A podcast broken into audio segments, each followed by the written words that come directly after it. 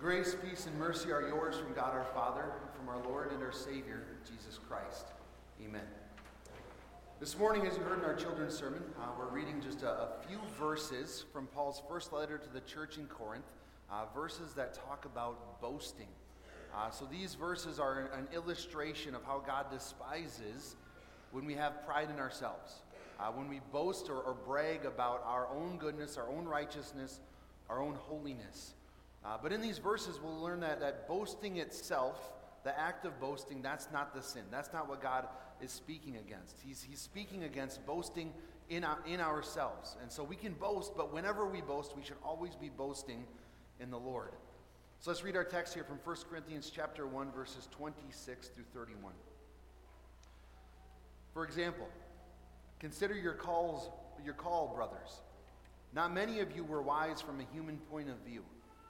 Not many were powerful, and not many were born with high status. But God chose the foolish things of the world to put to shame those who are wise. God chose the weak things of the world to put to shame the things that are strong. And God chose the lowly things of the world and the despised things and the things that are not to do away with the things that are, so that no one may boast before God. But because of him, you are in Christ Jesus who became for us the wisdom from God, namely our righteousness and sanctification and redemption. God did this so that just as it is written, let the one who boasts boast in the Lord. Dear Heavenly Father, these words are yours, and so we know that they are the truth. And we ask that you would increase our faith through them. Amen. So, this theme of, of God hating and despising human pride uh, boasting in ourselves is repeated in Scripture uh, from beginning to end, over and over again. Uh, our, our texts for today are three examples of this. We heard in Zephaniah, uh, the, the prophet said, In that day I will remove the proud boasters from among you, and you will never again be arrogant on my holy hill. Our, our gospel text uh, says it not in the negative, but in the positive. Blessed are the poor in spirit, blessed are the gentle, blessed are, are the meek. Uh, when it comes to our, our spiritual condition, to our, our righteousness, our holiness, uh, how, how our worthiness before God, uh, God hates, hates boasting because of how uh, ridiculously false it is. Uh, to boast in ourselves, to brag about how good we are, how righteous we are. It reminded me of this, this kindergartner who ran up to me one day and he said, Pastor, in all seriousness, looks me straight in the eye and says, I am the fastest person in the world. It, boasting in ourselves, it's, it's proof that, that we are, are disconnected from the reality of our, our actual situation. And apart from God's word, that's true. We are disconnected from the reality of who we are. Uh, and so that's why we need God's word. We need God's word to come to us and to, to tell us what it tells us, to hold up this mirror of the law, uh, the law which, which is the only mirror that reflects us and shows us the reality of our nature.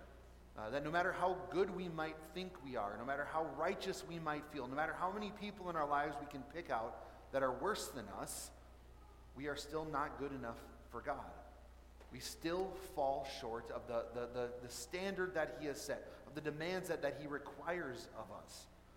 And so we need His law to show us that because it's, it's, it's only God's law that empties us of ourselves.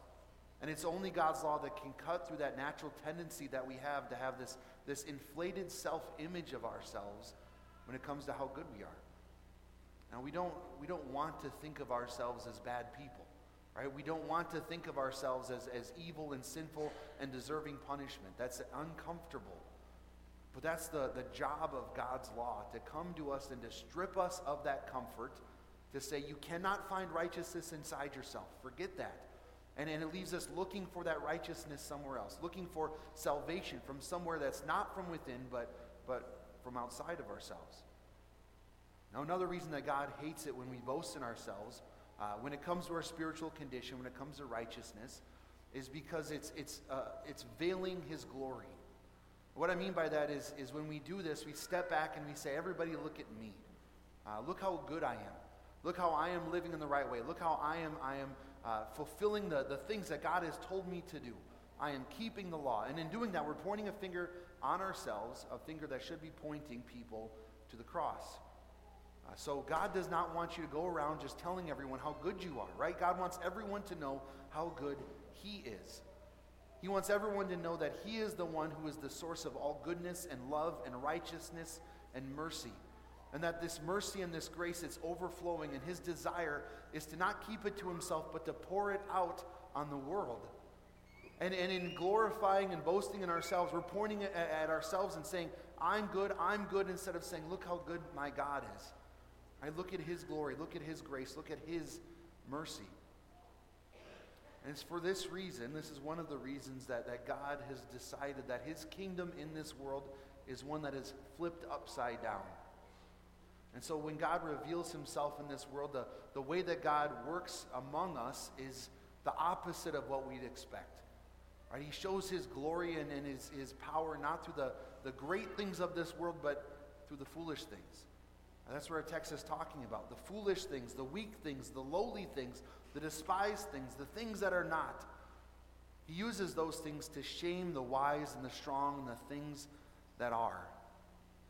And we can see him doing this throughout Scripture. He chooses a, a guy with a speech impediment who was slow in speech to be the leader of his Old Testament people through the, the Exodus, through escaping from, from Egypt as slaves, going through the, the wilderness for 40 years.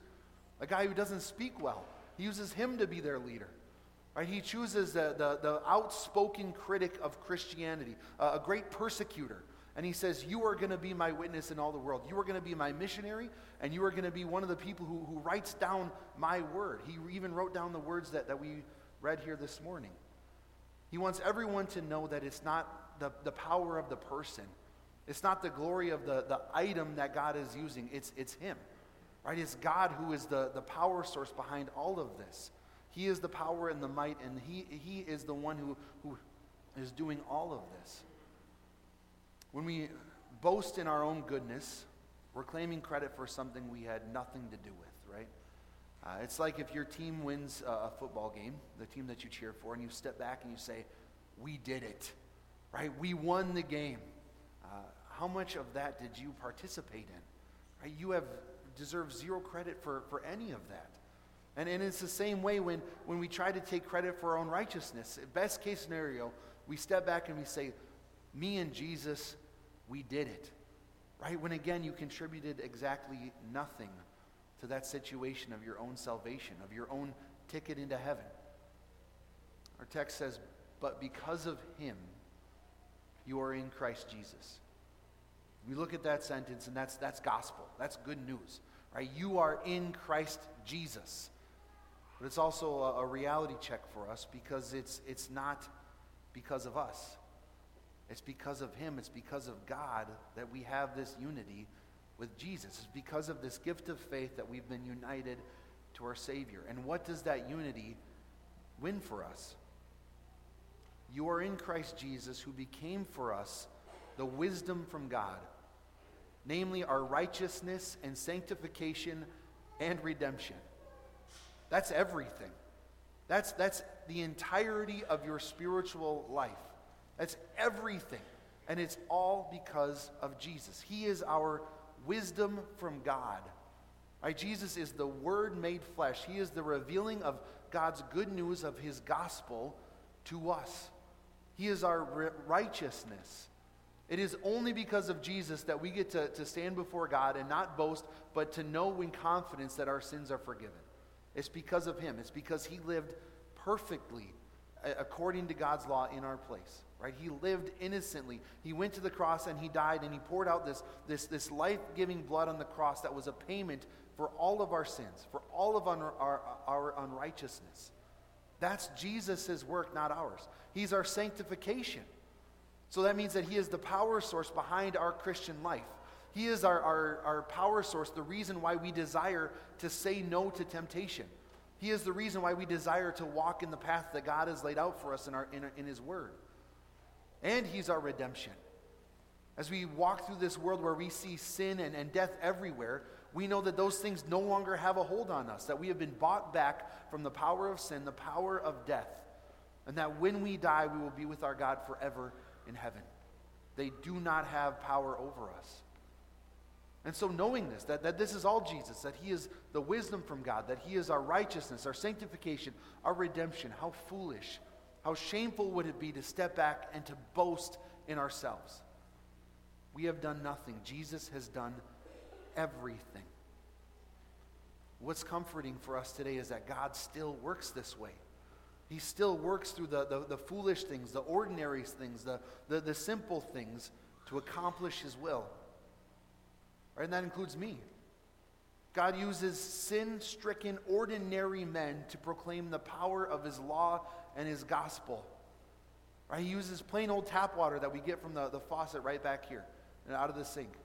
He uses plain wine and in the plainest wafer you could possibly make, but connected to and empowered by the Word of God. God takes these things and He accomplishes His will. Right? So the, the power in baptism, that is not in the water. It's not the water that's the power. It's, it's the, the word that's connected to it. It's, it's God working through that water. And now it's not just tap water, that's baptism, which now saves you by the washing of rebirth, by the renewal of the Holy Spirit. Right? That, that becomes the means by which you are united to Jesus in his death, are buried with him, so that just as Christ was raised from the dead, we too may live a new life. It's, it's God working through his word that, that makes that, that bread and wine, not just bread and wine, but the very body and blood of Christ. It doesn't represent Jesus' body and blood. It doesn't just remind us of Jesus' body and blood. It truly is his body and blood given to you for the forgiveness of all of your sins. Don't boast in yourself. It's made painfully clear here, but that does not mean that we can't and shouldn't boast. We can and we should boast in Jesus, in his victory. And to boast correctly, though, we have to be careful because we have to balance our own self image. We have to understand with, with clarity who we are in two ways. We have to understand who we are alone, apart from God, and we have to understand who we are in Christ. Apart from Him, we're nothing. We've established that. But in Christ, we have everything. And to not boast about that is not humility, it's false humility. I really learned the, the definition of false humility my vicar year. I was at, up at King of Grace and I preached a sermon and I was, I was greeting people at the back and uh, one, of, one of our members, a uh, guy who was very well revered, he was a mature, uh, wise Christian man. He came back and he shook my hand and he said, that was, was a great sermon. I, I shrugged it off. I said, you know, it's it, great. It was a great scripture passage, you know, great material to work with. And he said, you need to learn how to take a compliment. Said, okay, point taken. And what he, what he mean, meant by that is that to recognize that, that God has given you a gift, God has given you a skill or an ability that you can use to glorify Him, and to admit that, to recognize that. That is not boasting in yourself. Right? So if you are a good singer, it is not humility to, to, to say, I'm not that good. You know, I, I don't really like it. I'm, I'm not, I'm not going to use this, this gift. I'm not going to use this talent. It is humility to say, God has given me the ability to sing. And so I'm going to sing and I'm going to try to lead the congregation when I'm in the pew on Sunday morning. I'm going to add my voice to the choir. I'm going to offer to, to, to sing solos to, to God's glory, to glorify Him. Right? If God has blessed you with financial wealth, it's not humility to say, I, am not really that well off. You know, I'm not really that good at managing my finances. I've, I've just been lucky.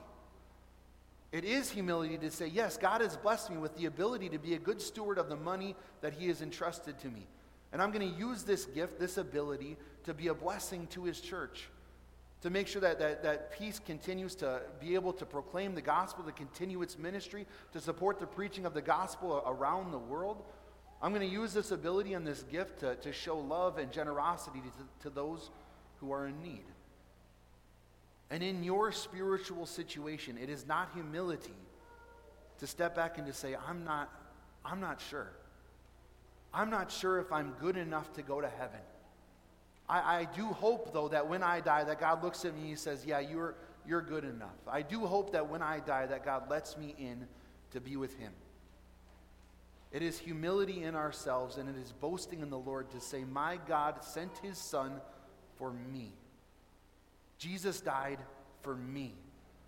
And I know with 100% certainty that, that if I die tonight in my sleep, that when I close my eyes, when I open them up again, it will be to see the face of the glory of my God. I know with 100% confidence that Jesus has gone to prepare a place for me, that he has won my salvation, that he has made me his own, and because of him, there is nothing in all of existence that can separate me from the love of my God. Without him, I have nothing. Without him, I am nothing. I am not wise by a human point of view. I am not powerful. I am not born with high status, but with him, I am more than a conqueror. I am an heir of eternal life. I am an heir of the glories of heaven. That's what it means to boast in the Lord. That's what we are encouraged to do. Boast in what God has given to you. Boast in what Jesus won for you. Boast in who Christ has made you. Use those gifts that He's given you. Not to your own glory, not to your, to your own gain, but use them in, in service and love to others and to glorify your Father in heaven. And live every single day in complete confidence that because of Him, you get to go to heaven. Boast in Him every single day of your life, knowing that you also get to do that same thing for eternity. Amen. Please rise to the blessing.